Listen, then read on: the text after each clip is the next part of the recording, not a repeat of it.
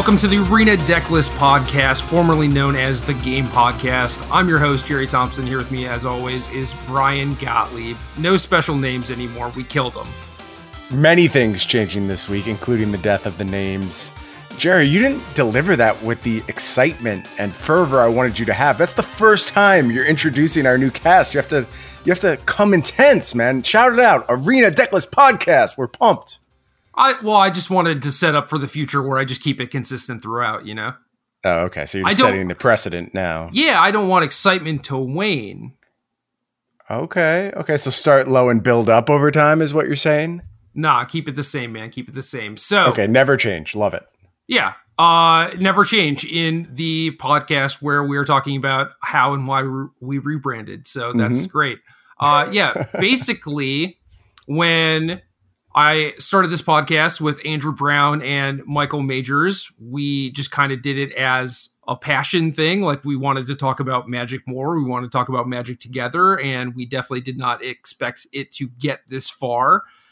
And I, I, think that is true for Andrew and Michael as well, who just abandoned the podcast to go work for Wizards of the Coast. So Brian has been on the cast for a very, very long time. And it, it was just time for a change. Uh, our name was nonsensical, had very little to do with anything really, and was very difficult to find. And now with MTG Arena, we figured why not actually change it up, try and get in some of those players who are likely going to be very new, looking for some content, and wanted to change the podcast to have something with arena in the title so that it was actually findable in case you were actually looking for magic content. So if you are new, welcome. Yeah, certainly props to all the people who kind of helped build us up as a pillar of the magic content community, but it's it was really just kind of dumb luck. Like it was one of the worst names for a podcast possible. It contained a misspelling right in it, so you could never find it.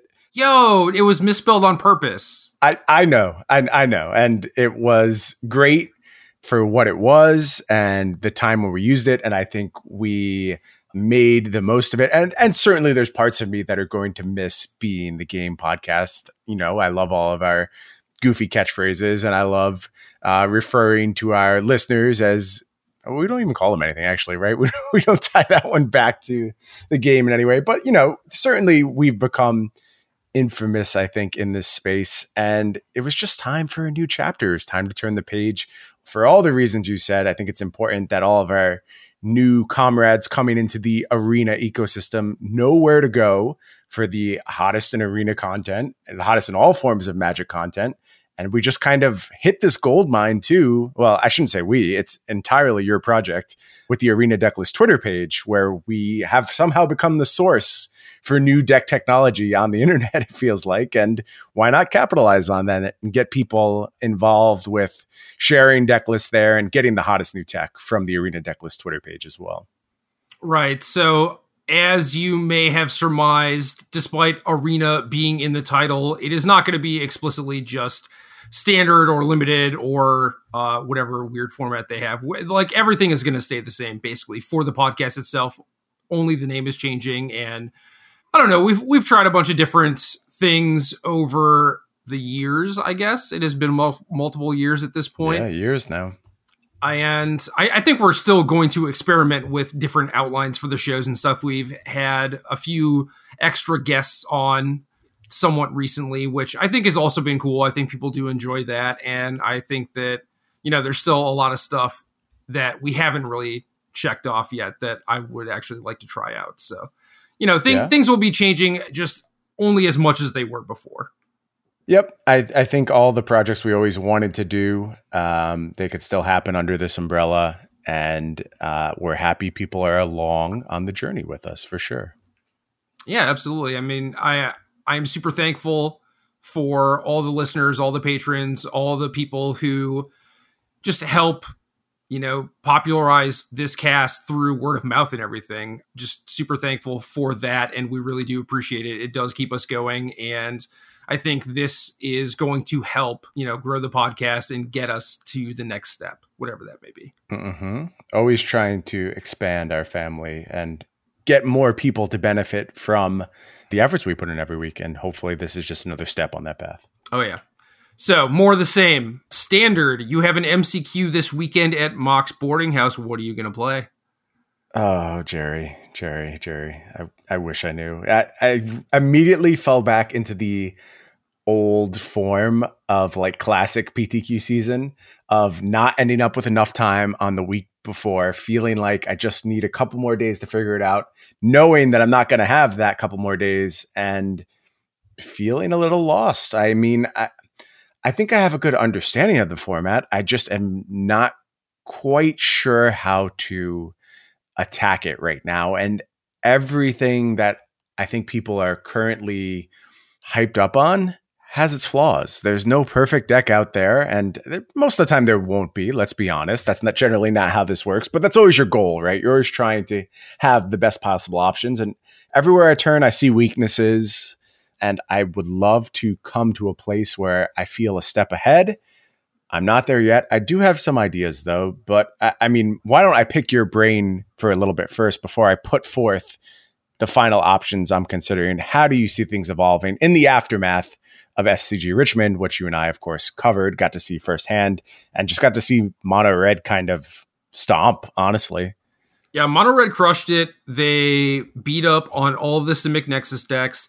And I'm not sure. I I think every tournament this weekend is just going to vary so much. Like, I don't know if people are going to look at the results and be like, oh, like Mono Red is obviously the best deck, or if they're going to look at those results and just jam a bunch of Bell Haunts and Oath of Kayas into their already existing Esper decks, or if people are just going to ignore it and just be like, hey, I, I like Simic Nexus. I'm just going to, you know, keep playing this because a lot of people who are good keep saying that it's good.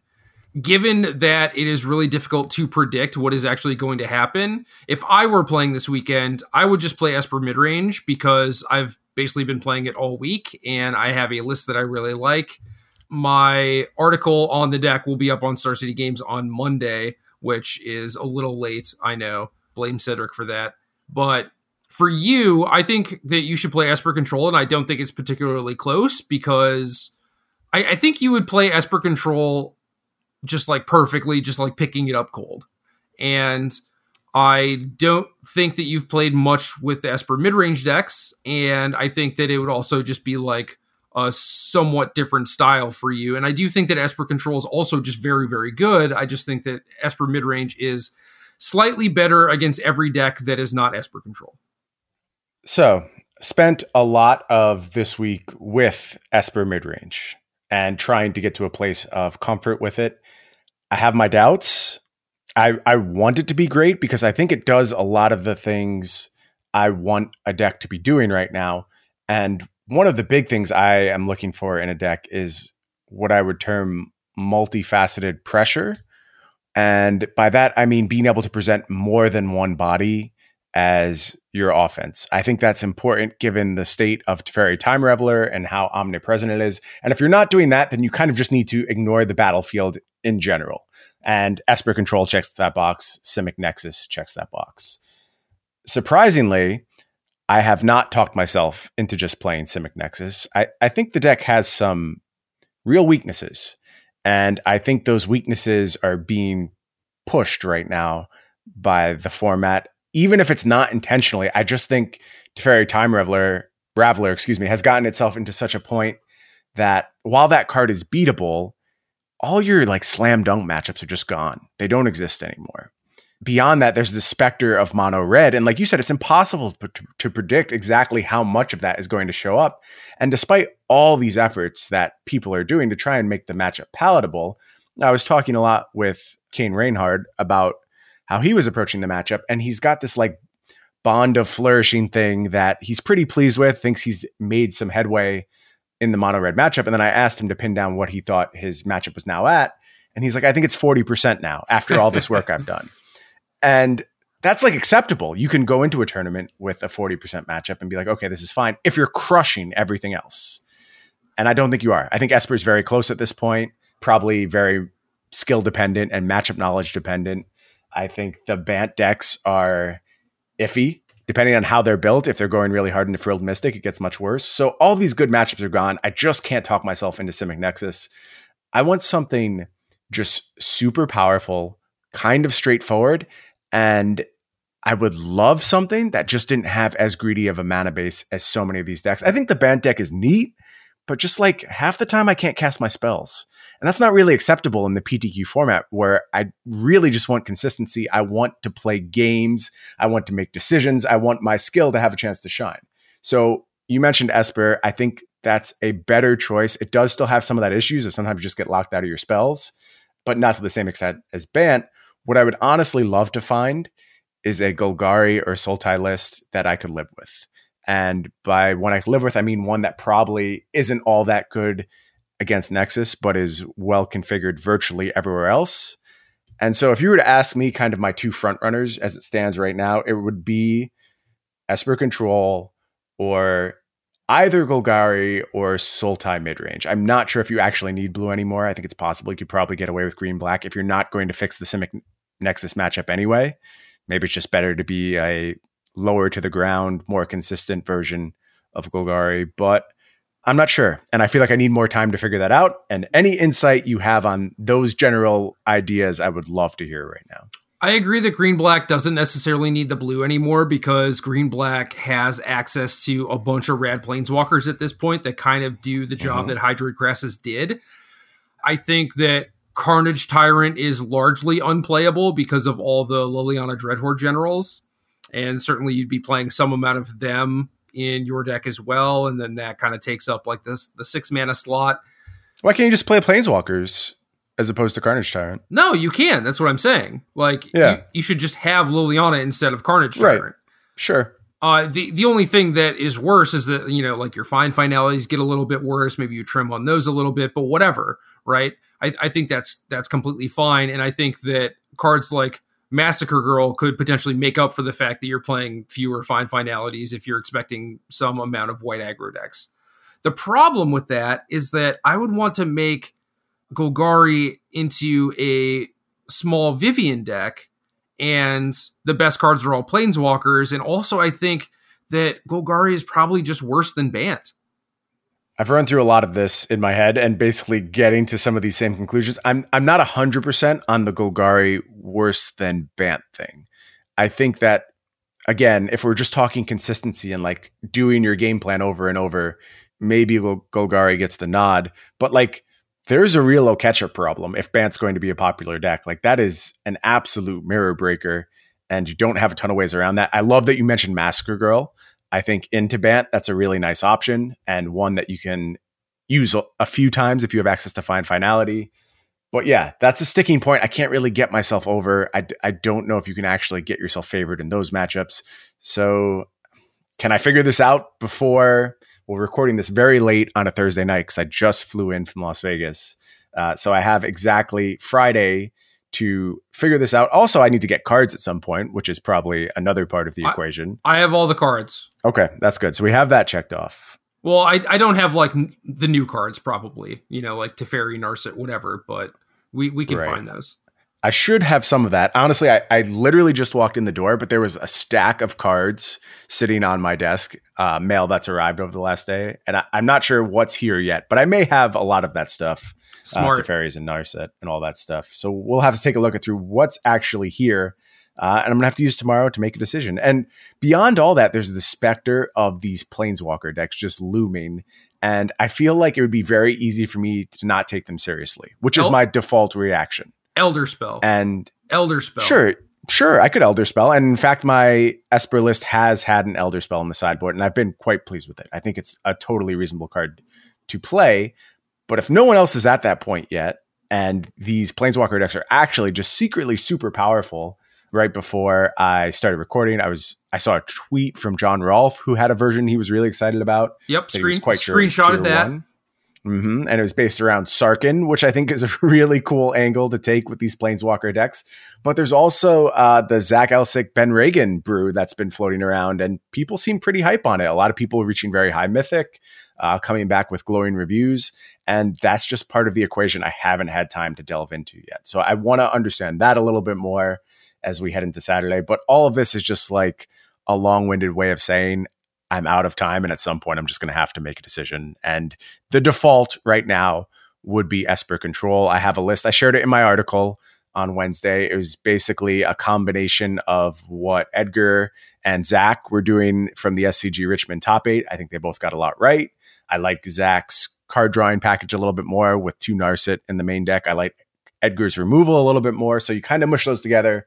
And I came up with a list I really like that I shared in my article this week. So something like that is my default answer. We'll see if anything crazy changes in the next 24 hours. Yeah, I tried to click on your article earlier, but I don't have my SCG password saved on this computer for some reason. So I will I will look at I will look at it later and critique you. I think you should lock in Esper right now, especially since you're having reservations. I think that Elderspell is awesome, is a card that people aren't playing very much. Do you think you can play multiple copies? Do you think you can go that far? So I definitely want one in the sideboard. I think it might be time to play two, just because it's so good against Bant, Golgari, the mirror match. I think having access to one is uh, fine against Simic Nexus, just because like Tamiyo is such a big deal, and it's cheap. You know, maybe you want Despark instead or whatever, but you you want probably as many Desparks against them as you could possibly have. You know, right? Um, so we we can figure out the finer details. We should figure out a list, and then we can look for cards later, man. Like that. That is the correct order of operations. That sounds about right. And of course, we can share that with our patrons over on our Patreon page, which is not changing. You don't have to worry about uh, altering your Patreon subscription or anything like that. We, that'll all stay the same. Uh, it'll just get a new name. So at some point, don't be surprised when that page becomes the Arena Decklist page. Right. And I already posted my Esper midrange deck on the Patreon for people who are interested in that. But why don't why don't you talk really briefly about what in particular you're doing with that particular build of Esper because I, th- I think that's interesting too. Just give us the defining features of it as well. We know the core at this point. We know what Esper midrange looks like. What does your build do differently? Everyone's doing it wrong. Esper midrange is green white tokens, and I don't mean like the the Nick Prince Zachini Selesnya tokens. I mean like OG green white tokens, like the one that I 15 owed one of the SCGs with, where you basically don't take any aggressive action. Like you don't spew off resources to like get in extra damage or create a slightly more favorable board position. Like all of your cards are super valuable in specific situations to the point where you don't want to like spew off your mortify to kill some random creature to get into points of damage because you might need that mortify later for something else. Basically all you do is sit around, obviously you you pressure your opponent when when available or whatever, but like don't go out of your way to just like spew off resources to get in damage. And you just accrue value and eventually bury them because uh my list has nine planeswalkers, six to Teferis, three of each, and three Sorins. And then uh, four deputy of detentions to go with the Sorin. So you play deputy, it's almost certainly going to die, and then you can play Sorin, get it back, uh, turtle up kind of behind this one three, have a Sorin with one counter on it. Sorin is awesome because of all the people playing with like Teferi and Narset, and Sorin is just so good against them. It's also very good against Ugin, where a lot of them have these minuses that leave them kind of just hanging out at one loyalty, and then Sorin just comes down and picks them off for free, basically. So I, I, think it is just sit around, gain an advantage, eventually bury them. Obviously, that plan doesn't work in game one against Esper Control because they have way more card advantage than you do. They have Chemister's Insight, Search for Azcanta, these things that are really difficult for you to interact with. But all of that changes post board. And then you get to actually level the playing field, except you have like Hero and Thief of Sanity. So they have to keep in crappy removal spells that may or may not be good against your draw. Yeah, that's a good way of looking at it. I think if there was one sticking point for me with Esper midrange that I just couldn't like work my head around, I very much agree with the idea that it's green white tokens and passivity is fine and generally you just want to maximize your spell at every juncture and that leads to you eventually accumulating enough resources where winning the game is kind of academic. And as soon as i started playing the games in that fashion i started winning a lot more. And none of this is to say that my win rate with esper midrange was all that bad. It just wasn't inspiring. And the tension that kept coming up for me was that you absolutely like need to hit your first five land drops, and then you have nothing to mitigate the flood in the late game, which felt like it was inevitably coming. And so I started with your list that you gave me, and my main changes were to make sure I had six mana planeswalkers. And I just thought like something like Liliana was too valuable not to have in the main deck. I know that's not something you agree with. I mean, how would you respond to that criticism of the deck? No, I think that's legit. What I ended up doing actually was going down a land because I definitely felt a lot of the same flooding issue that you did. And one of the ways to mitigate that is just play more big cards, which I think is completely fine. Um, but what I am trying to do currently is not make it so I absolutely have to hit land five on five. Um, if, if I miss my fourth land drop once or miss my fifth land drop once, like that is okay. My curve is reasonably low. I have a bunch of ways to actually interact with my opponent and slow them down and stuff. And I honestly think the answer to that might just be to play the fourth Teferi Time Raveler, it, just because I've been it's, close. It's an early cycler, you know, and I, I think that that sort of thing is huge, but uh, definitely struggling somewhat to figure out the balance of like how many big cards you play and how that affects what your mana base looks like and everything. And I now have Search for Azcanta in my sideboard, which is another card that I would just be completely fine playing at least like one copy of main deck. Okay. And you know that sort of helps like the filtering aspect and just getting you to six mana and stuff like that. So I could see that as part of the overall package too. I know a lot of people play like Discovery Dispersal, and that's probably how they try and mitigate flood or whatever. But it's just such a bad card for two mana when your deck is already a little bit on the clunky side. It's not like you know brainstorm or a preordain or whatever where you get to like weave it into your turn seamlessly it's it's just too clunky and too expensive for the deck. Yeah i'm i'm inclined to agree. Uh, i will say that i think your deputy of detention sorin package feels like the way to go forward your it's your so sorins good. your sorins are much more valuable than the typical version of this deck list so, and I really like that. I really appreciated Sorin's plus two. It's crazy how much that one damage matters and how many situations you play into where it's good.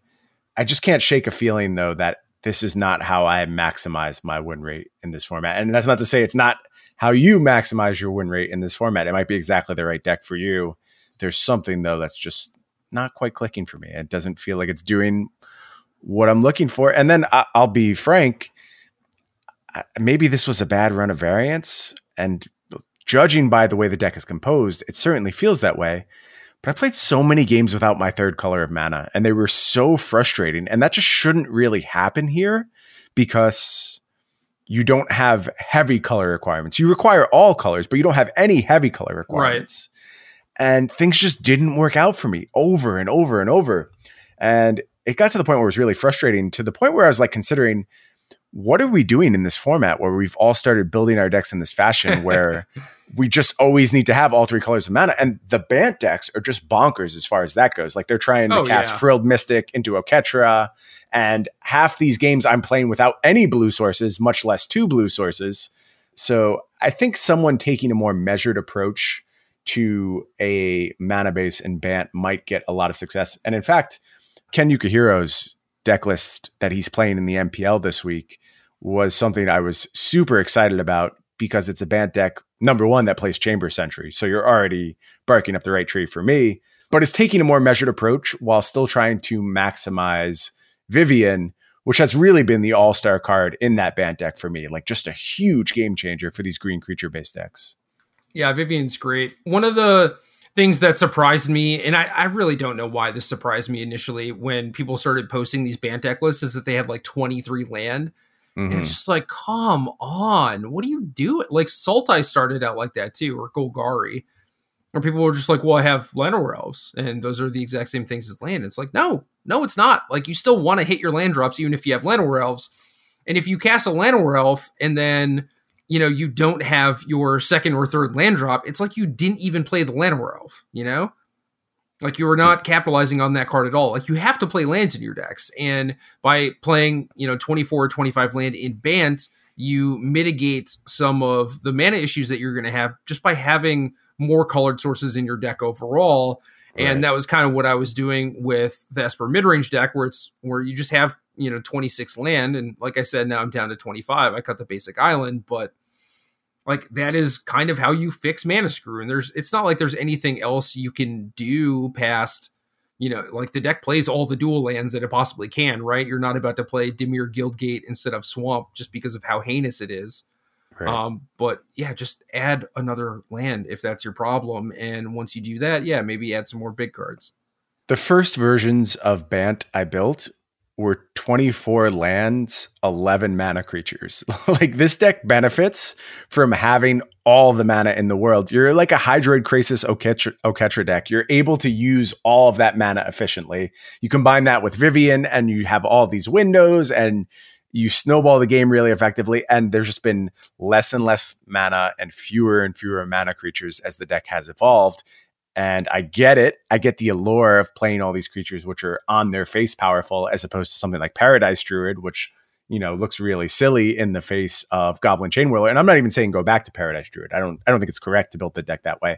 I'm just saying my first instinct was that this deck wanted as much mana as humanly possible, yeah. and my first list came with inspiration from Kanister, and I know his list had 12 mana creatures and was basically doing the Oketra uh, Hydroid Krasis thing. So you can you can definitely do it that way and get away with it, and just rely on a few powerful spells. Uh, there's probably a happy medium somewhere in between. Like maybe it's time for Incubation Druid to have a bigger role in the deck. But with that deck, I- I'm not willing to give up those games to not casting my spells. I think that's problematic at the PTQ level and uh, I'm not going to sign up for that this weekend. Although I do think the deck has promise, and I think it deserves more attention. And a really well tuned version could certainly be the right choice for this weekend. Yeah, and that's part of the problem with playing Bant or even Esper midrange, where a lot of people have been playing these decks, but I don't think they've been tuned within an inch of their life. Whereas I'm reasonably certain that we'll have like 90 or 95% of a good Esper list. Right. Yeah, not as many flex slots for there. for control. I mean, right? I agree. So I don't know. I I think it is important to note that having all of these planeswalkers just kind of changes the games in that you very rarely run out of things to do with your mana. So at that point, just play the extra land and you know curve out, do your thing, keep drawing cards. If you find that you are somehow running out of gas or whatever. Like a lot of the Bant decks that that Kanister was building had a bunch of planeswalkers at the top end, like Ugins and uh, Vivien Reid. I know that Show was was or is uh, number one mythic on the ladder with some Vivien Reids instead of some Oketras, and I think that's a fine stance to take. Yep. Yeah, I'm with you. Vivien's still excellent. Another reason why I could happily play something like Sultai or Golgari going into this weekend. I think the card still has a role, even if the other Vivien is getting all the shine right now. Yeah, they're they're both still great. So whatever. Mm-hmm. Yeah, I, I think I think you should play Esper Control. I think you should maybe sleep on it or whatever, but just like soft lock it in. We'll talk tomorrow. We'll figure out a list. That sounds good to me. Okay, modern time. Modern time. This is going to be a fun conversation to have. Yeah. So you wrote an article on Star City that was uh, the top 10 cards from War of the Spark that could make their way into modern. Uh, so far, I've seen 16 cards show up in 5.0 Magic Online deck list, and this is just in like the last three events. Yeah, it's it's been wild. It, it's kind of like the most impactful modern set ever. Like I, I, I realize think, we're I on the cusp. Ever. Yeah, we're, we're on the cusp of modern horizons. So I'm assuming that will ultimately take the title away. But as it stands so. right now, things have gone absolutely bonkers. Like these lists that are showing up in the deck dumps look nothing like lists we've ever seen before. And I think they're just actually starting to scratch the surface. I think there's a lot more you can do here. Right. Eh, the London results just already seem completely irrelevant. Absolutely. Couldn't agree more. Well, let's start with the big one. How do you feel about this Neoform card? It's showing up in Devoted Druid. A buddy of mine, Cave Dan, 5 owed with the Adapt Evolve, Evolve, Cloudfin Raptor. Right. That stuff with like the Pongifies and the Undying stuff. And like that was kind of a budget deck for a little bit, but he had a Neoform to that deck and really likes it we'll we'll talk about this a little bit later, but Cave Dan also 5 0 with a Bring to Light Niv Mizzet Reborn deck. So he, he likes to brew, you know? Uh, but the other one is Neoform killing people on turn one with Allosaurus Rider. Yeah, we, we talked a little bit about this in last week's show, I believe. And certainly this deck loses something leaving the London Mulligan. I think that's indisputable. But here it is in the five O's, and people continue to work on it. And it's kind of waiting for that marquee result. And as soon as it gets it, this should probably be removed from modern because you can't have this existing on turn one. And I'm going to say that. But at the same time, there's a lot of other stupid stuff you can do on turn one right now. Like there, there's really good Chalice of the Void setups. And I feel like we're also starting to see Simian Spirit Guide finally being pushed to that kind of broken tier where it belongs. Like this is just free mana, and free mana is problematic. And maybe there's a lot more decks that should have been doing Simian Spirit Guide stuff this whole time. Oh, but yeah. whatever, that's getting ahead of myself to some degree. This is a turn one deck in a format that should not have turn one decks. And I don't know that I need to say much more beyond that. Uh, if this deck sees any success at all, it should leave the format immediately. Yeah, I agree. I was eagerly clicking on the results from last weekend's classic at SCG Richmond just to see if you know the deck broke through the top 16 and it didn't Did not. but no but i don't know how many people were playing the deck i i think someone maybe ali warfield was asking for a copy of the deck on twitter you know and it, it's just one of those things where it it was like a week old at the time basically. Right. so i i know that i just got my allosaurus riders in the mail you know? Yeah so, i'm assuming mine are sitting behind me in this huge pile of cards that i have right now and I, I, think a lot of people probably in the same boat just didn't have allosaurus riders sitting around. I, I, meant to while we were in richmond just kind of walk the modern classic and see if i could spot it anywhere. I, I didn't get the chance to unfortunately. So i can't tell you how many people uh, were ready to go with neoform kind of on week one but it's coming probably and especially if we go back to the london mulligan which I mean, I, I don't know where public opinion is sitting right now. I it seemed like a certainty going back just a couple weeks. I feel like the buzz has died down a little bit, maybe in part because of this deck and the problematic things it does. But I also heard a lot of people just saying that they missed the Mulligan rule so much when it went away on Magic Online. So it seemed like it had a successful first run and does seem like it's probably coming back at some point. So yeah, uh, the Neoform decks I mean, even the fair Neoform decks are trying to win on turn three all the time. Like Neoform devoted Druid stuff is only the teensiest bit more fair than what's actually going on in the Allosaurus Rider deck. So this was a slam dunk print. I think I had it number four on my list of top 10 modern cards, but like probably should have been number two in all honesty. Eh, you think Blast Zone? Karn? Karn. Karn would be okay. my number one. Okay. Uh, so- it, it was my number one. That's and I think that's been vetted at this point. It seems to be playing out where I am still comfortable with that as my number one. Yeah, that's fair. Well, let's let's. I had this list typed out, but let's skip around a little bit. Let's talk about Karn, the Great Creator, where its most notable thing to do in modern is grab Mycosynth Lattice out of the sideboard and just lot like Armageddon your opponent, basically. Yeah, uh, end the game on at almost all points, just on the spot if you're able to ever get that going. And it's not just a Tron thing.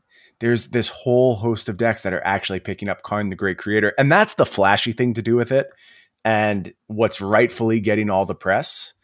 But the thing you forget a lot of times is just all the answers you can now have in these decks. Not to mention just the facial answer of Karn being a stony silence that all these decks can play in their main deck uh, Affinity is about to take a real hit here, and any other kind of you know artifact activated ability deck.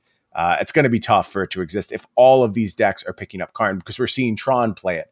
We're seeing Amulet play it, which I'm super, super disheartened about because I have to go buy a foil Mycosynth Lattice, and that is an expensive magic card, Jerry. Yeah. So that's going to happen to me now, which isn't great. And there's probably a bunch of other weirdo, expensive sideboard foils I'm going to have to buy. And hardly ever play.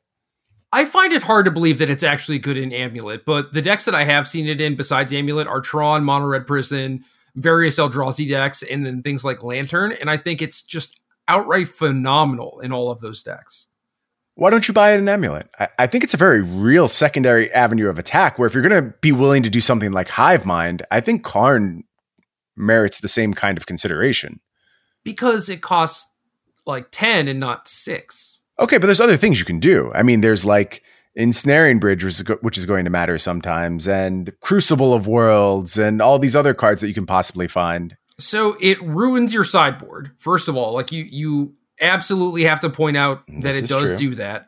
Yeah, and obviously you don't have to go super deep on it, but I, a lot of the lists I have seen do that, and that is typically the reaction people have when you allow them to play with wishes. You know, they just they're like, "Oh, what about hard. this? What about this weird corner case situation where I might need blah blah blah?" And it's like, "Yo, right. calm down. You're getting bridge or lattice or graveyard hate, you know, 95% of the time, right?" Yeah, I, I think bottle gnomes is fair too, but bottle gnomes? Yeah, I think it's fine. Dude, that's not that's not worth it. It's just not. Like it depends. It to, depends what you're doing with the slot and which deck we're talking about, right? I don't think it's worth sure. it in amulet. I think there's decks where you can say it's worth it. It's just so bad. Like first you have to cast a four mana card that does nothing, and then you just get a card that is three mana counter their one mana card. Like obviously, if you're doing things like recurring it or whatever, sure, but that is not a thing. I, I think you're right that it requires recursive setups where you're casting that card multiple times. But like you could never have four copies of Bottle Gnomes in your sideboard. Like think about something weird like say Mono Bluetron, which may have a problematic mono red matchup. You couldn't have four copies of Bottle Gnomes in your sideboard for that, but you could certainly have one if you're already carning, and then you can set up like Academy Ruins plus Bottle Gnomes. I'm That's not, not saying Bottle good. Gnomes is about to take over anything, but it's like an, an option these decks have now. That's not even good. You could make an argument for Wurmcoil Engine.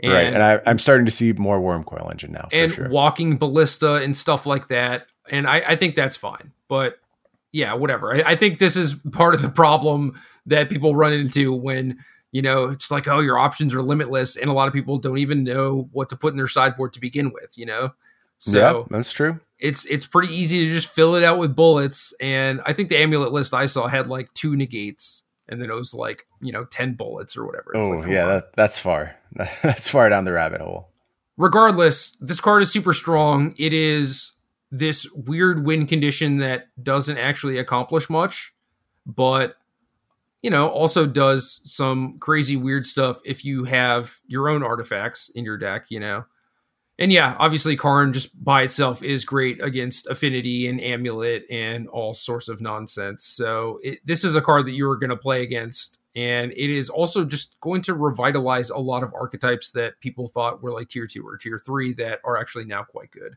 Yeah, maybe the scariest one is Mono Red Prison because I think that deck is super incentivized to go to like a more fast mana centric configuration now. Set up very early Chalice on one. Uh, also get to a fast Karn where that's meaningful, and then just have access to more ensnaring bridge, which is very scary for a lot of decks. So I, I think mono red prison might actually be the sleeper deck to benefit the most from this. And does anyone want that to be the deck, which like no. is really getting a slam dunk conclusion? No, Simian Spirit Guide has been on the watch list for a very long time, as and, it should be. Right, and it is like you said, it's getting dangerously close to just get out of here. You're yeah. you're doing too much busted stuff, and it, it's very telling too that whenever one of these like Griselbrand combo decks shows up, or even like ad nauseam, right? It's like there is basically no way for these decks to kill you on the Without turn that they guide. combo you. Yeah, un- unless they have Spirit Guide, right? Yep. And yeah. I I think Neoform would be fine if you made them like have to untap again to kill you. Yeah, I could buy that. And you know, ad nauseam dies. Oh well. I'm sorry, Brian. I have mostly let ad nauseam go at this point. It, it, it can die if it has to to uh, smooth the format a, l- a little bit. I, I mean, honestly, looking through this deck dump, I've never had as much of a sense of a format being like on the precipice of falling to de- degeneracy. That's what a lot of these decks feel like. Like things are just about to go completely haywire. I don't know. Maybe maybe it's just that cute stage where everyone's doing cute stuff, and then the good decks will come and hold this all down, and that's not reflected in Magic Online 5.0s, right? We don't have win percentages of these crazy looking decks. It, it's just a deck dump, so we shouldn't have alarm bells going off too fervently. But if you look at this deck dump, you'll know exactly what I'm talking about. This is one unlike any we've ever seen. It's so wild and, and yep. so cool, and then you know, Modern Horizons comes out shortly ish, and then things will change again. So who knows? Like, I, I don't know if this this version of Modern from this time period is actually going to get solved in time. That's true. So Karn is great. Uh, the other one that was kind of scary was Ugin's Conjurant, which is a zero mana spirit, which then triggers Celestial Kirin to blow up everyone's lands because for whatever reason, Celestial Kirin doesn't say non-land. Yeah, it's a cast trigger too, so yes. it's not even like an ETB trigger, which is crazy, honestly. And this is one I think you might be like the cheerleader for this archetype. I haven't seen too much hype around this, and I haven't seen it in the deck dump. Correct me if I'm wrong. Have you seen this one show up yet? No, I haven't. I was disappointed. Yeah. yeah, I mean, this seems totally reasonable to me. You basically have the core of an already good spirits deck, and you're just added this busted Armageddon to it, which seems kind of unfair and maybe exactly what that deck needed as a kick in the pants. But you do require a four mana creature to enter the battlefield. There's not really a response window, I'll say that. Yeah, you also have Cavern of Souls. You do have Cavern of Souls, very true. Uh, in a world where we're talking about decks winning on turns one, two, and three, though, are you as excited about this as you were prior no. to the existence of Neoform? No, of course not. Uh, right. Granted, when I started thinking about this in various shells, I was not made aware of the Neoform Allosaurus Rider thing, and now it just seems downright pedestrian to yeah, be trying quaint. to cast Geddon on turn four with like two cards that you have to kind of naturally draw. Yep. So should action be taken to some degree, like maybe Spirit Guide gets banned or something, then I think the format will go back to a place where this sort of thing is actually a reasonable thing to try and be doing. Like if if Ugin's Conjurant were legal for MC London, I think people would have experimented with this. Yeah, I could buy that. It, it certainly seems regular modern power level. That's what I would say. It just feels like things are very amped up right now. Yeah. Uh, except, you know, if you get getting done turn three, they have like a noble hierarch or whatever, and you just have nothing. I, I'm pretty sure you're just dead. Like Could most decks, just, yeah, most decks just lose on the spot, which is not very cool either. Yep, agreed.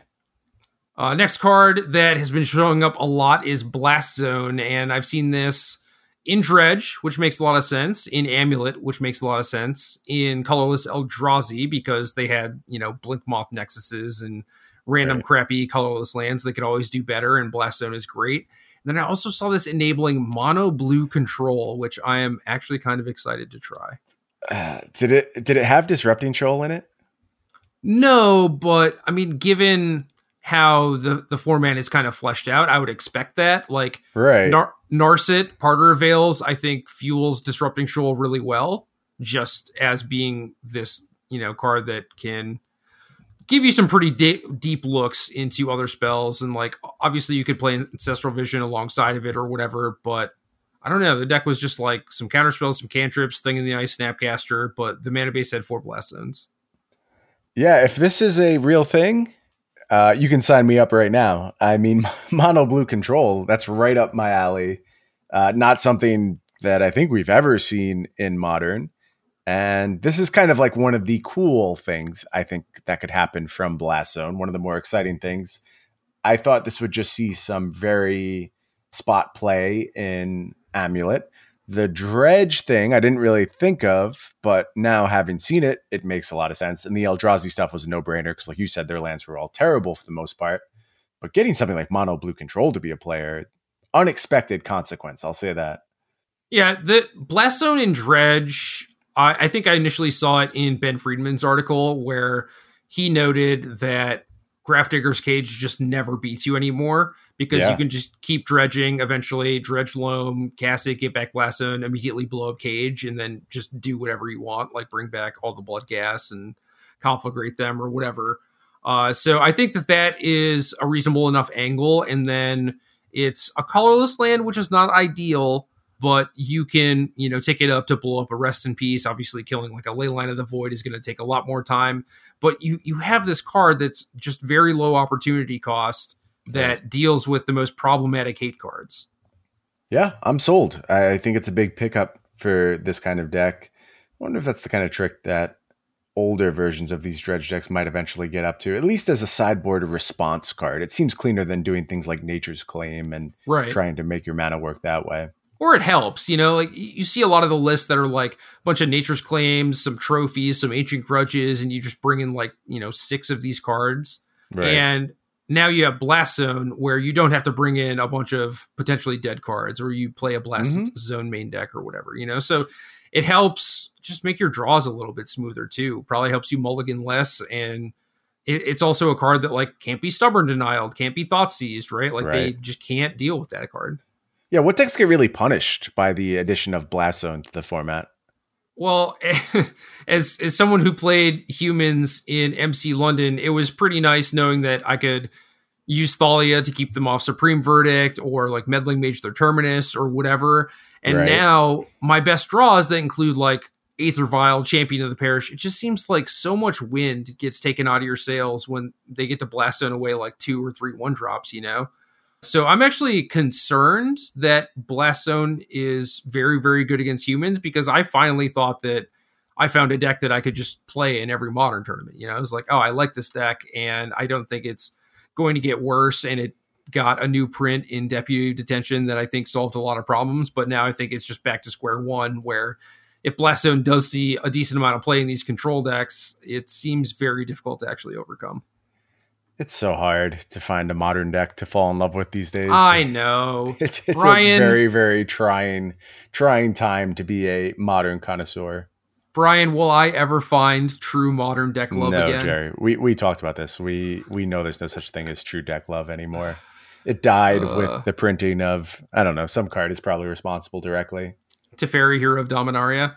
Maybe. I, I think Simian Spirit Guide just we go all the way back to that that was the last time we could really love anything.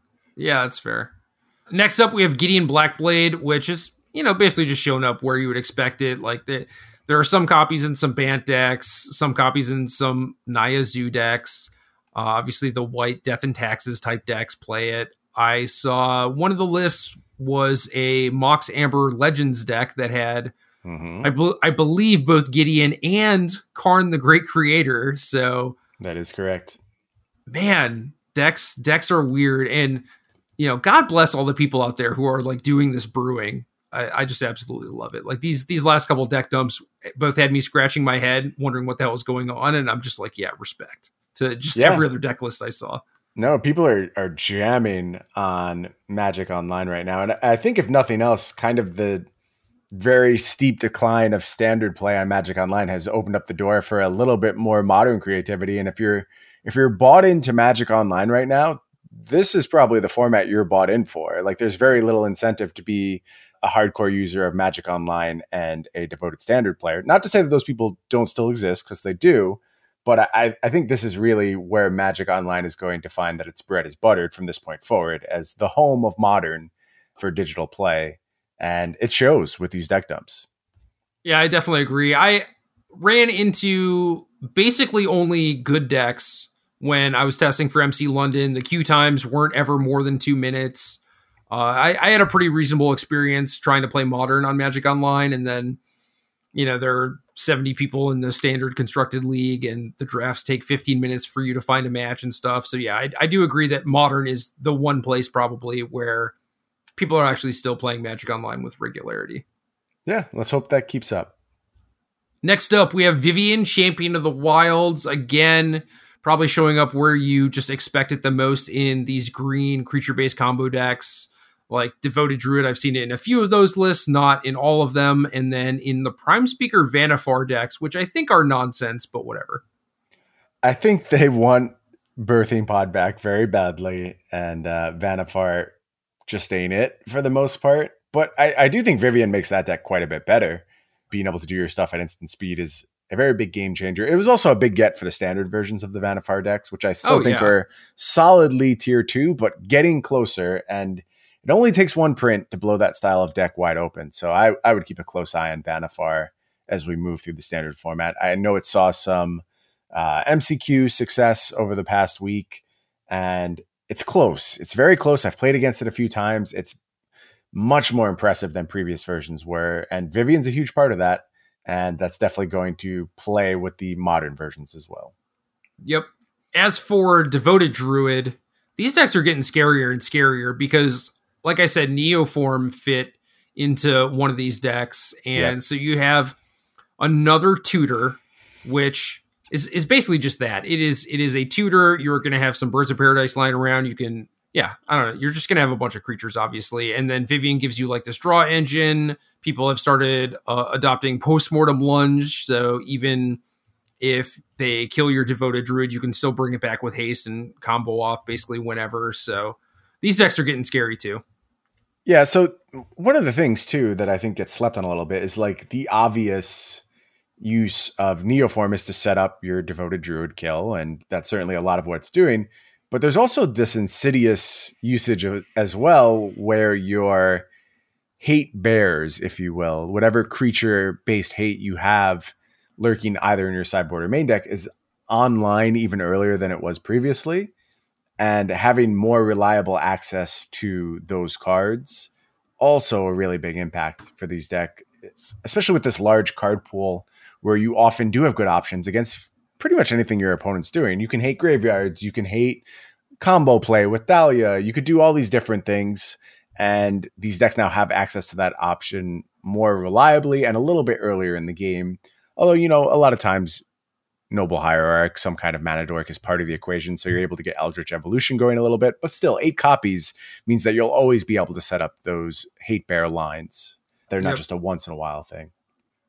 Next, we have uh, Teferi Time Raveler and Narset Parter of Veils. If y'all have been paying any attention whatsoever to formats that are not standard, you would have seen these cards popping up a lot in blue control decks, both in modern and in legacy. And I don't think that's a fluke. I think that Narset in Legacy is something that I am very, very excited to actually try out. And Agree. Teferi, Teferi Time Raveler to a smaller degree, but also these Azorius control decks in modern now just have like this insano suite of planeswalkers that are able to give them card advantage and also function as defensive tools too. Hundred percent. Narset's absolutely insane. Less excited about Teferi. We often talk about modern being two ships passing in the night. In that case, you don't care all that much about Teferi messing up your opponent's timings. Uh, it doesn't do quite as much as it does in its standard incarnation, but Narset is the real deal. Like Phoenix decks just stare at you.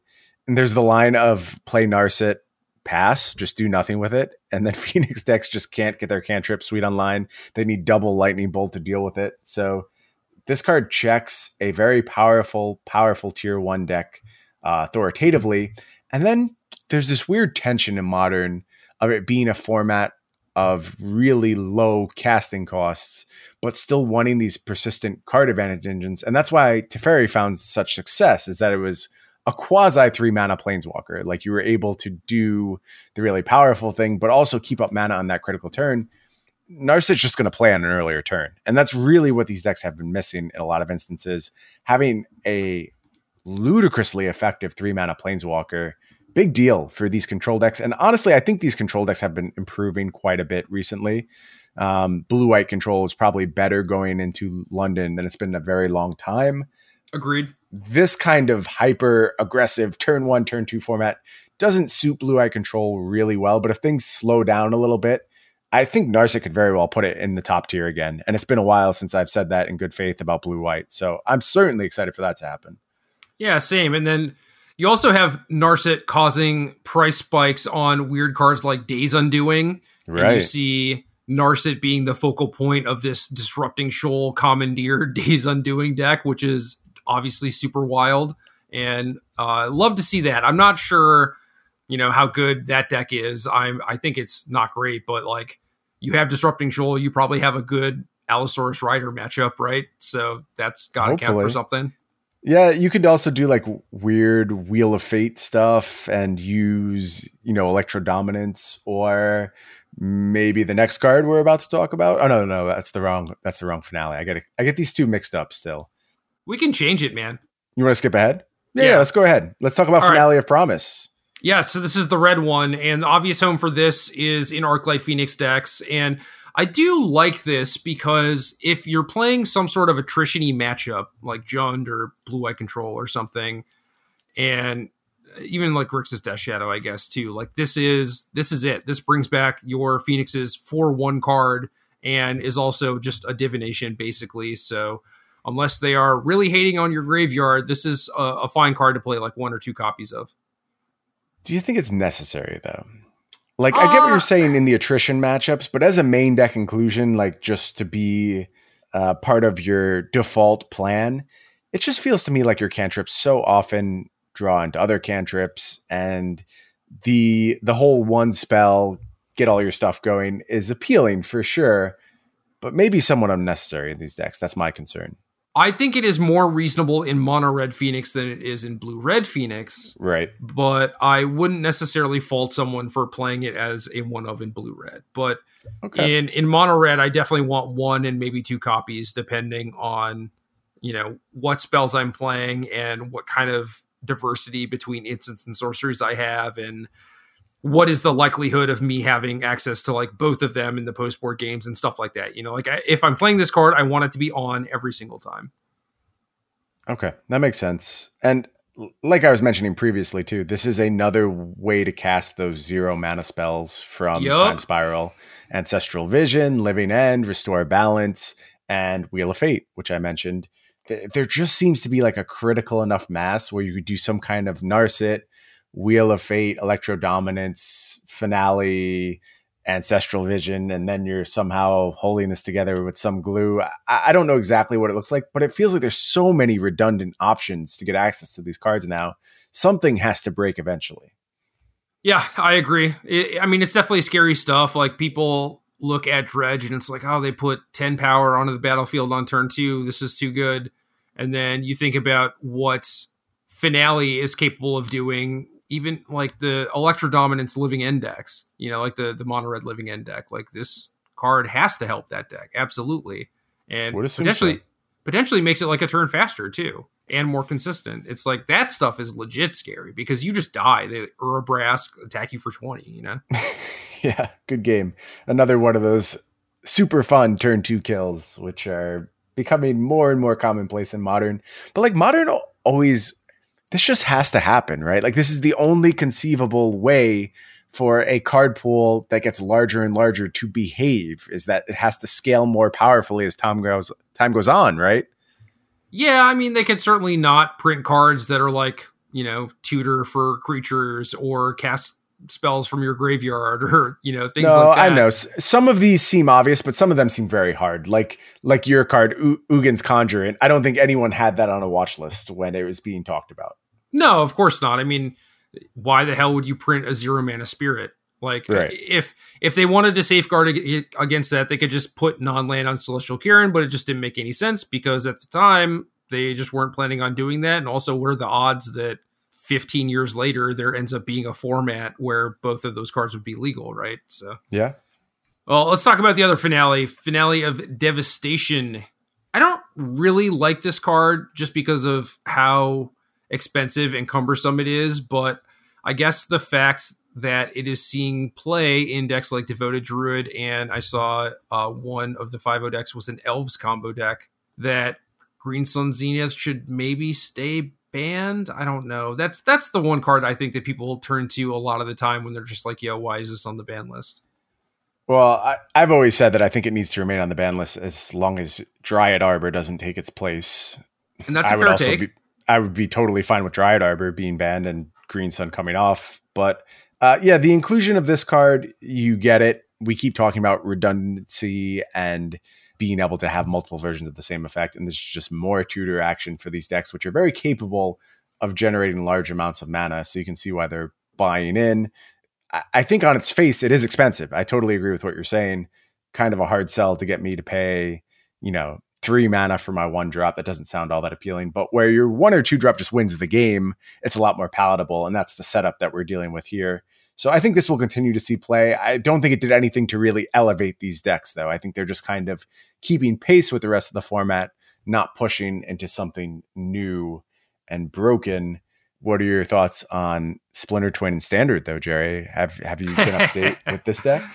Yeah, uh, was it like Ral copy finale, first finale gets Naru Meha, that copy's mm-hmm. finale, and then mm-hmm. since finale searches the graveyard, you just go infinite and Ral them to death. Yep, that's it. It's hilarious. It is really funny. I, I don't think it's, you know, like particularly good or anything, but it is cool. I, I like it better than like Ral twin cast setups for the most part. And I'm talking like actual twin cast, not just the incidental RAL I play expansion explosion in my Temur reclamation deck. This combo seems a little bit stronger than that one, but that one also wasn't very good to begin with. So I, I think this is probably like squarely tier two, which is good because this is not the type of deck that people would be happy to lose to over and over and over. Yeah, it's a tame version of Felidar Saheeli. Yep, sounds right to me. And that is completely fine with me. I mean, you need to be three colors of mana. You need to play Naru Meha in your deck. That's completely fine. Huge cost in playing that card for sure. Uh, next up, we have Dreadhorde Arcanist, and I think this is one of the cards that people uh, immediately pointed to when they thought about modern, and I think for good reason. It does do a lot of the same stuff that we talked about with Finale of Promise, where it, you can cast like Ancestral Vision from your graveyard, and uh, even if you're talking about playing it in a more fair setting, you're like casting lightning bolts and Opts and maybe faithless lootings with this thing. And I've seen it show up in uh, a single Arclight Phoenix deck, I think, that was very close to mono red, had mutagenic growth, and become immense because become immense in this card is kind of a combo. Yeah, that's an interesting one. Get real big with your become immense and get your become immense back uh, to do a whole bunch of damage. Interesting, interesting stuff. I want this card to be good in the fair context so badly. I want to Thoughtseize my opponent, cast this card, and then Thoughtseize my opponent again. I want to fatal push creatures with it. I just want it to be like a new Dark Confidant. And no part of me at all believes that's what modern is about at this moment. I just no. don't think it's realistic. So uh, I hope things settle down to a place where we get to see some fair Dreadhorde Arcanist decks. I don't know if I believe that's ever going to happen, though, given the state of things presently. Yeah, I think a few cards would have to get banned. Right. Definitely wholesale format changes before we're dealing with our fair Arcanist decks. But, you know, I will hold on to hope because that is the type of magic that really sold me on modern in the first place. Like, Jund gets a lot of gruff these days, but I, I, I do think that on the whole, when Jund was a deck in modern, format probably a little bit more in line with what they intended it to be. I'll say that. Yep. And I would be fine if that were the case. But as time goes on, we get further and further away from that reality. Next card is Dovin's Veto, which is pretty simple. showed up in some Azorius control list. Basically, anywhere you would play Negate, you can probably play this card. And doesn't alter a whole lot, except against ad nauseam, it just makes their Pact of Negations worthless, which is kind of cool. Yeah, nice little upside. Next one is Davriel, Rogue Shadow Mage, showing up where you would expect in the old uh they, they call it eight rack. They've been playing seven recently. Now it's ten, 10 rack. Yeah. I Very guess. number of rack, as it'll soon be called. Not as catchy of a name, but true because Davriel is a card. I don't think there's ever been a more tailor-made card for an archetype than Davriel. Again, I think it's one of those things where the card just kind of lets that deck hold the status quo I don't think it pushed into a new tier with the addition of this card, uh, but maybe it just hasn't had enough time to shake out yet. We'll have to see. As long as there's redundant combo kills on turns two and three, untargeted discard like this, a little bit of a hard sell, but we'll see if it eventually finds a home. Next card is Liliana's Triumph, which is a slight upgrade to legacy, but in the context of modern, we didn't really have a two mana instant speed edict. So I saw this showing up in a couple spots, but I don't think this is really a format where for two mana you need specifically an edict effect. There aren't any Marit Lage tokens or anything, right. but it is nice to have access to this, and certainly there are plenty of playable Lilianas in modern. So another little nice upside there. Yeah, uh, like you said, just not as much what modern is about. There's no true name nemesis. There's no 2020s on the battlefield. That's probably good. But as it stands, that means there won't be a ton of Liliana's Triumph floating around, which is fine. It's there if we need it. And then the last two are just kind of jokes. Uh, Niv Mizzet Reborn, which we alluded to earlier, like bring delighting for this thing, and it's like yeah, sure, whatever. But if you have picked up on where we think modern is going, you would probably not think that a five mana sorcery that just like draws cards is good enough for modern, and I would agree with that. Yeah, totally agree. But uh, I mean, how could you not give props for this deck building? Uh, this is some off the wall stuff. Uh, if you haven't seen the five color Niv Mizzet deck, of course you could head over to Magic Online deck list and take a look. I know a lot of times people listening don't necessarily know where to get these deck lists. They're just posted on the mothership. It's literally go to your Google machine, type in Magic Online deck list. It'll bring you right there. It should be part of your repertoire. If you're not looking at these decks every day, you're missing a very important source of information that a lot of your fellow players are looking at. So add that to your bookmarks. Make sure you're checking that out. It's just inspiration for you. More upside, you'll know what's going on in the format more regularly. Yeah, and I'm gonna try and tweet out some of these deck lists, like the the more weird ones. Both the the Pongify one and the Niv Mizzet deck came from my homie, so obviously got to shout him out for five owing twice in a, a, short time frame with just sick brews. Yeah, yeah, definitely make sure to get those up on the Arena Decklist account. They deserve it. And then the last one is Spark Double, which we haven't even seen a lot of people trying in standard, which is weird because it seems pretty strong. And you you were the one who jumped all over this card during preview season and wrote an article about it. And I don't know, this just showed up in a Sultai deck with Jace Vryn's Prodigy and like Liliana, Garruk Relentless. Again, this just seems like kind of nonsense given where modern is right now. Yeah, a bit too slow. I am happy to see this card get some run though. Copying Planeswalkers can get very silly very quick.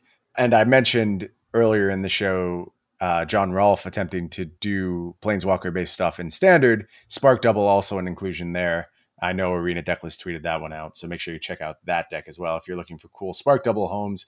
I, will be honest, when I was writing my article, I don't think I expected to see it make headway in modern, and maybe it won't. No, maybe this is just a flash of course in the pan, not. But uh, yeah, weird, weird times in modern. That's for sure. Wild West, man. Yep. Well, out of out of these 16 cards, which one are you most excited by?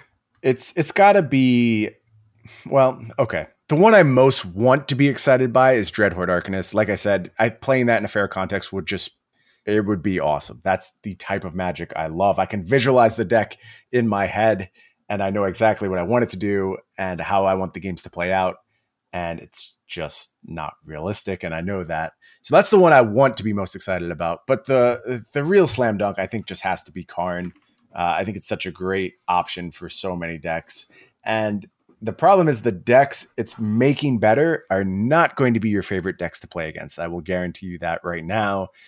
It's not going to be super fun when tron is mycosynth latticing you out of the game but here we are. It's it's karn's time to shine I, I will mention briefly too. So I think I really nailed my top 10 modern cards. The only one which has not seen any play is Saheeli. Does that surprise you at all? Yeah, a little bit. I mean, I guess there are similar effects in Young Pyromancer and stuff like that. And mm-hmm.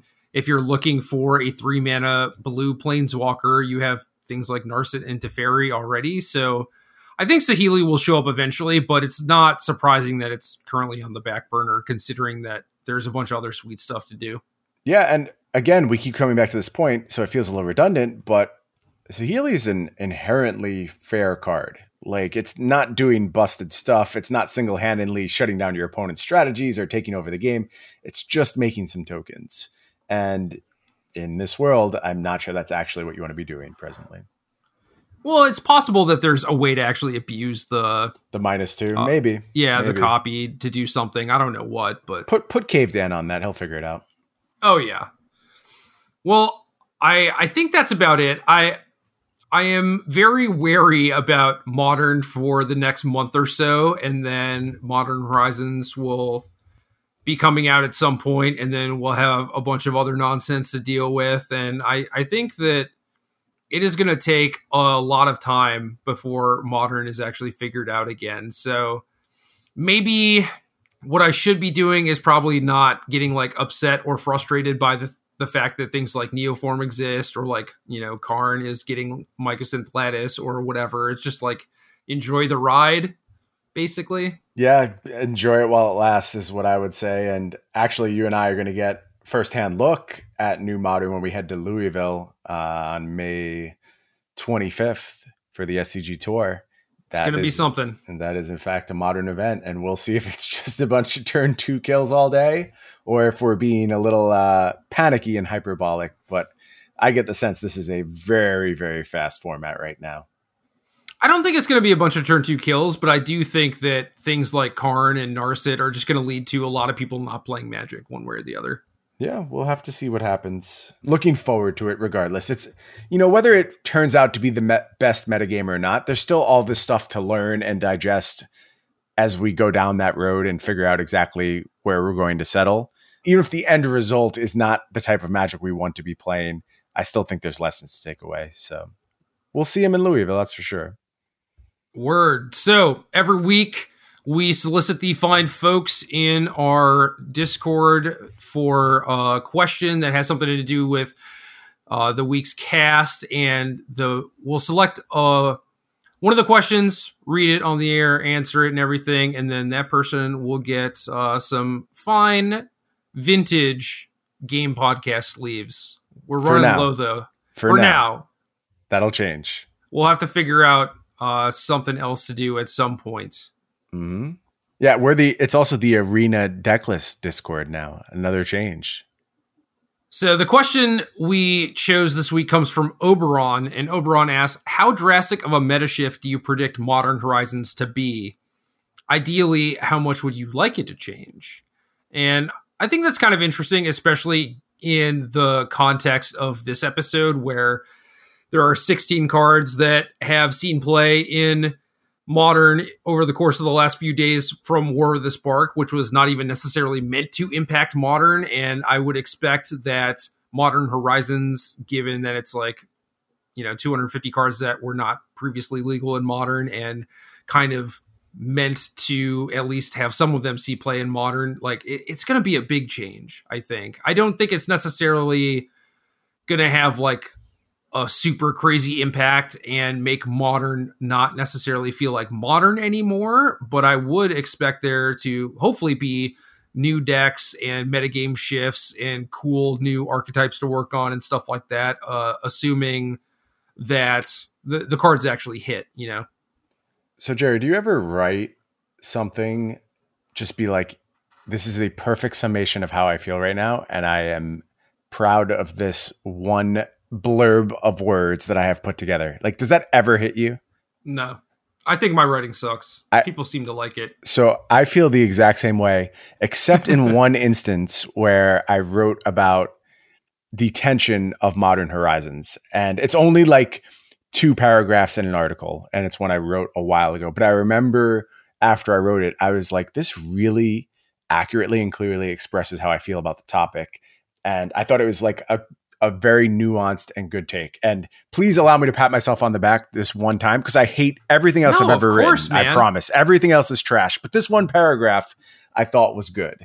And and basically I said there's this extreme tension between designing modern horizons for the modern that exists and designing modern horizons for what you actually endeavor to make modern because the modern that exists is this hyperlinear beast.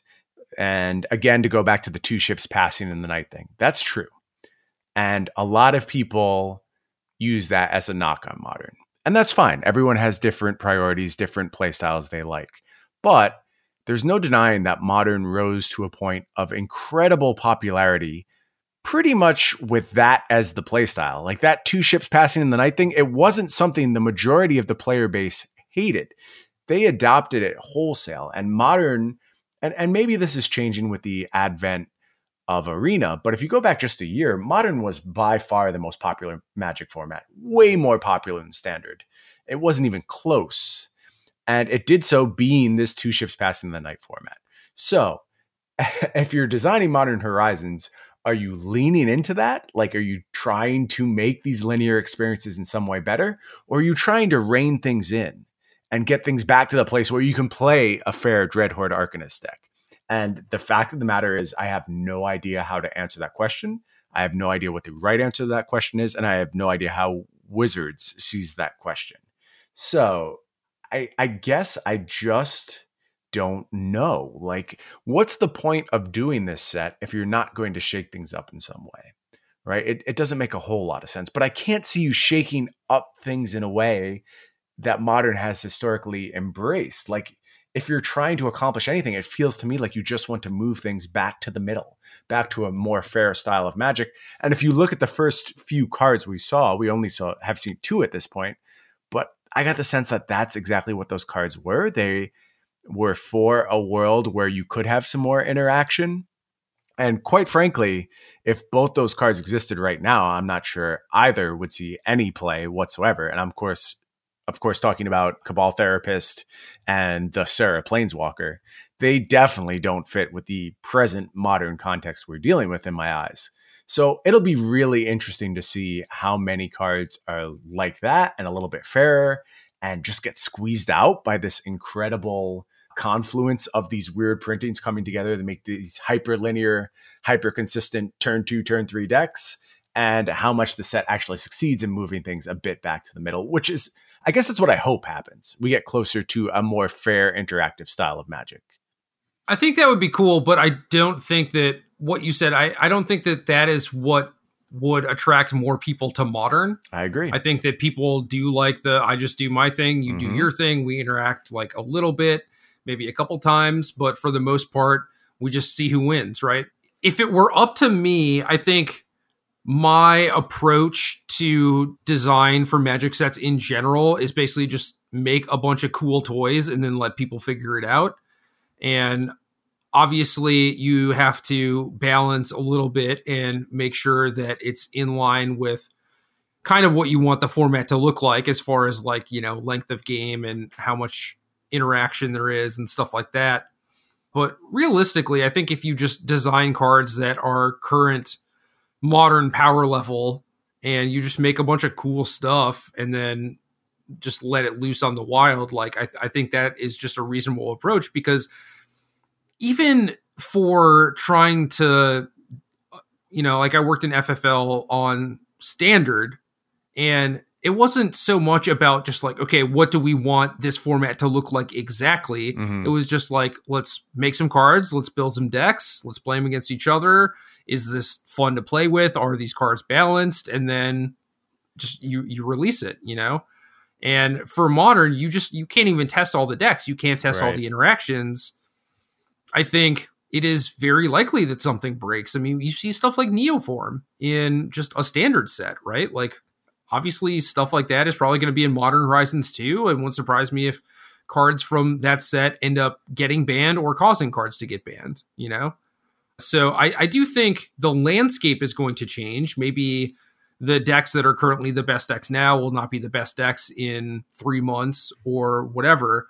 But I don't think the format is either going to speed up or slow down dramatically because I, I feel like there's so much self correcting that is possible to do in the modern format. Mm-hmm. And especially with this set, I feel like one of the the constant complaints is that you know some things just don't have enough hate cards or whatever or like you know i can't hate on this thing in this color or i don't have a card that hates on graveyards that i can play in my main deck reasonably and stuff like that so i think you might see more things like that it'll be interesting to see and i also think my argument like kind of ignores the question of is it even possible to put the genie back into a bottle and try and move things to a more fair place like I, am sitting here saying that as a goal, and I can't tell you exactly how you would achieve that. Like it seems like a very trying task to do when the card pool is as big as Moderns is. Your approach makes sense, like more main deckable uh, kind of hate cards, but then like you don't just want the format to be hate bears the format. Like that doesn't sound very fun to me. So uh, basically, I'm going to sit back, shut up, and enjoy the ride, and take whatever I am given in Modern Horizons. I'm excited for it. I think no matter how it shakes up, it'll be a lot of fun unpacking it. And I mean, you see how much fun something like War of the Spark, which had 16 cards that hit, proved to be. Uh, so, you know, I don't think it's unrealistic to expect this to have 30, 40 cards that hit out of the 200. Right. And if that's the world we're living in, then things are just going to go bonkers and it's going to be a whole lot of fun. Yep. Yeah, I, I agree. I mean, that is kind of my favorite part in Magic, right? Is like the new set and brewing. And I think that for a format like modern where everything has mostly stayed the same like obviously there are metagame shifts and you know maybe people adopt like a couple new cards from each new expansion that comes out but like for for the most part it's like we're, we're playing the same decks like tron humans whatever that we've been playing for a while now and i right. think that horizons will dramatically change that probably by giving us some new decks and certainly making current decks a lot better uh, maybe giving us ways to beat up on dredge and stuff like that. I don't know. But yeah, how, how much would I want modern to change? I don't know. Like I even for my selfish reason, like I don't I'm I'm actually just like fine with modern and how it is now. I used to be like a very staunch modern hater and now Same. I'm just uh, I'm okay with it. It's it's cool. Uh, I I do wish that I had just a deck that I loved playing and was fine, but I feel like that's going to go out the window for at least the next three months. And you know, maybe maybe I'll find true deck love or whatever. But just for all the people out there who do love modern and love what it is currently, I would not want the feel of the format to change that much. Yeah, yeah, I think you kind of have to accept it for what it is. And one of the most pronounced parts of getting older is just realizing everything's not for you. And uh, there's there's certain parts of modern which are very much not for me, but people love it, and that's what really matters. And I will keep participating in it, keep keep enjoying it, even if it's not the optimal format. I dream of it being it, it's fine, it's totally acceptable. And in the meantime, you can enjoy the fact that you have a standard MCQ this weekend. Uh, air quotes enjoy, aka fret and dread and try desperately to figure out exactly what Esper, Esper, Esper. Yeah, yeah. It, all right, it's locked. Esper's locked. We'll figure it out. Hell yeah. All right, the show's done and we are no longer the game podcast. How should we sign ourselves out? Uh, this is a thing that I did not consider. Yeah, we we are literally figuring this out live. How about like let me get a look at that deck list. Well, that would be the worst sign out ever. Don't don't take that. Right. Also, we just looked at all the deck lists. Right. what do you got for me? I got nothing, man. I if you want to say that's game, I'm fine with that. I don't really care. Can that be like the thing we keep? That'll be our shout out always. We we are happy to get where we're going, but we always want to acknowledge our past. Or it can be a placeholder until we figure out something better. Okay, that's game.